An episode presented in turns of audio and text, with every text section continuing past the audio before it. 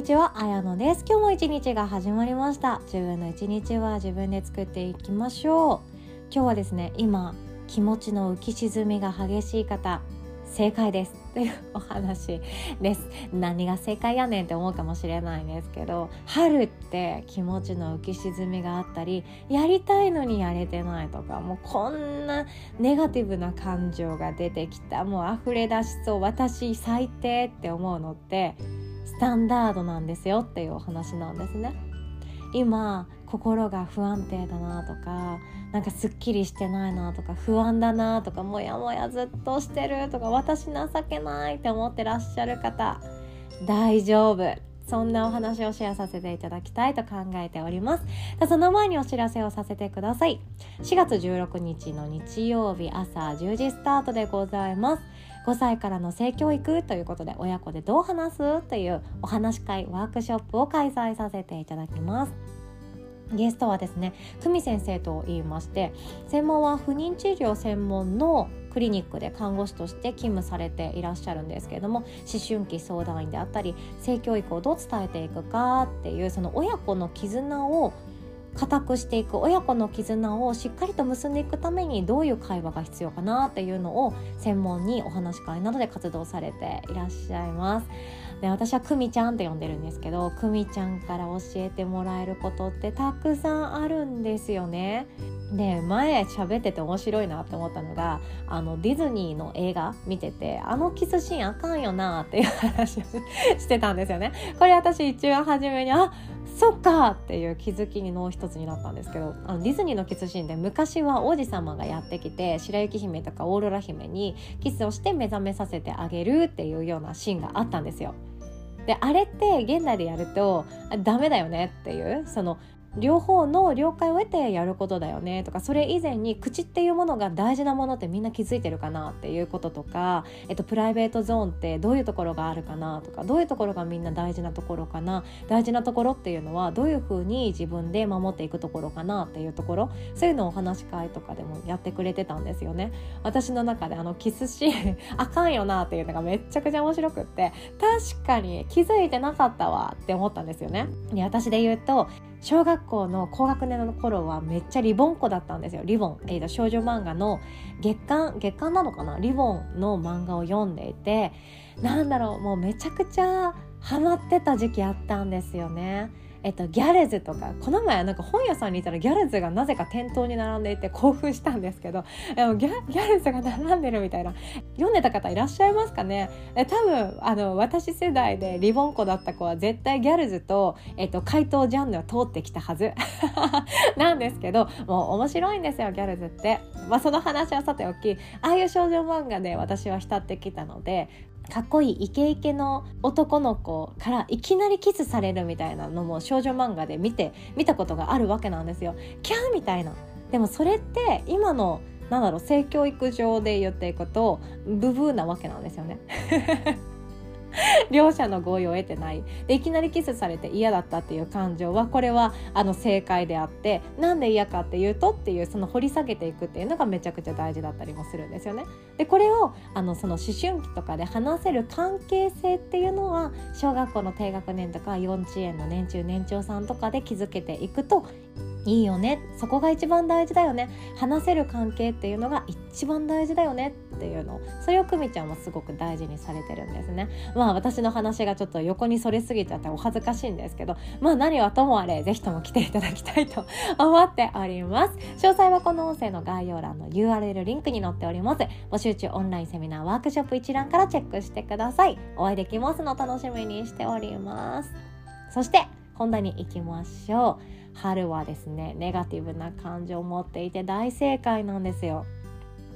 やりたいことがあるのに全然追いついていない。やりたいことがあるのにああ連絡返せていない。やりたいことがあるのに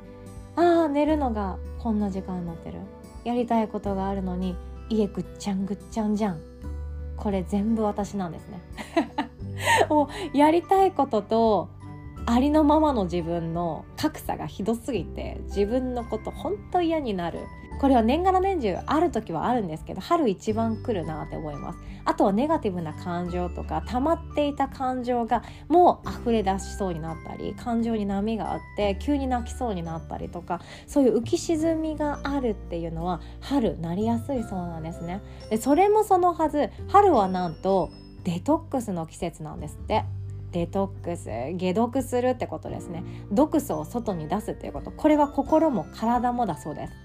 体の面で言うと,、えーと、春になるとなんかニキビができやすくなったり吹き出物ができやすくなったりしませんかね？あとなんかアレルギーとかアトピーじゃないけどなんかブツブツができた湿疹ができたとかなんか普段こういうことならないのにこういうところがとか抜け毛がとかなんかいろんなことで体に違和感があるかもしれないですよね。これって全部体からのデトックスだそうです。でニキビにおいてみると、えっと、ニキビができるイコール大体どこかのえっと、ストレスがかかっている証拠なんですよね。アラートって言われたりもします。私は今回久々にほっぺたにニキビできました。ほっぺたのニキビって私なんか思い返してみると社会人1年目以来だと思ったんですよ。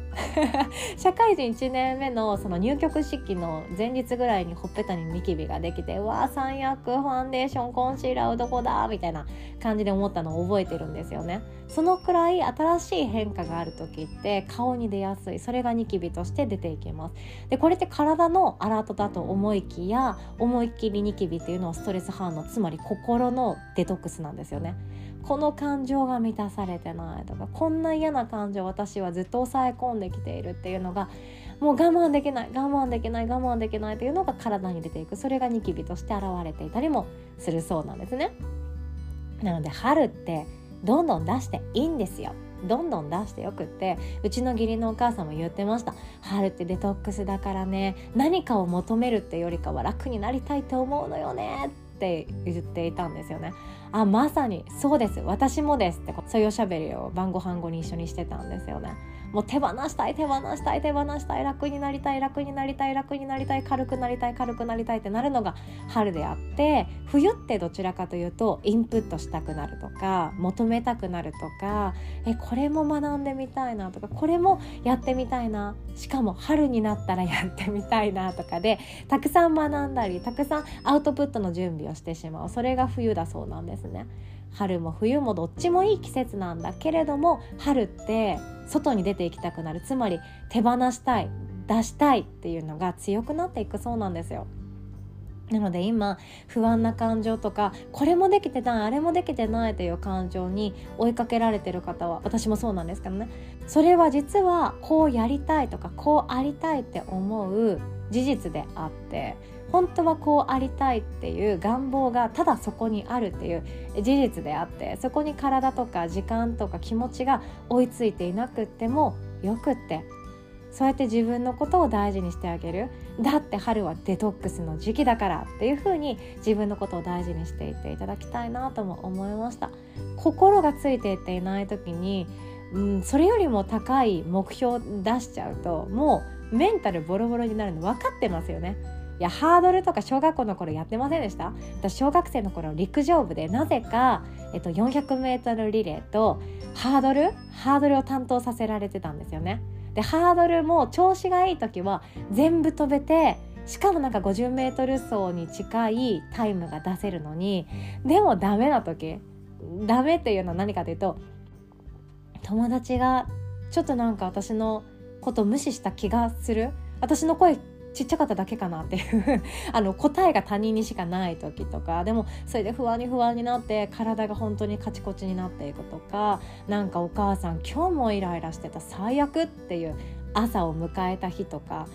いい感じのハードルができないんですよね。でそんな時にハードルの高さを高くされてしまうともうなんかやる気がなくなります「いや先生私今日飛びたくないです」とかめっちゃわがまま言いたくなるし わがまま言えないけど「いややるんだやればできる」とか言われた時にはグレながらやる羽目になってたんですよね。でグレてやるから先生も私に当たりが強くって「もう先生私ちょっともう今日帰ります」みたいなことをやった記憶があります 恥ずかしい恥ずかしいけどこうやって心が乗ってない時は目標を高くしてしまったってやる気が落ちていくだけなんですよね。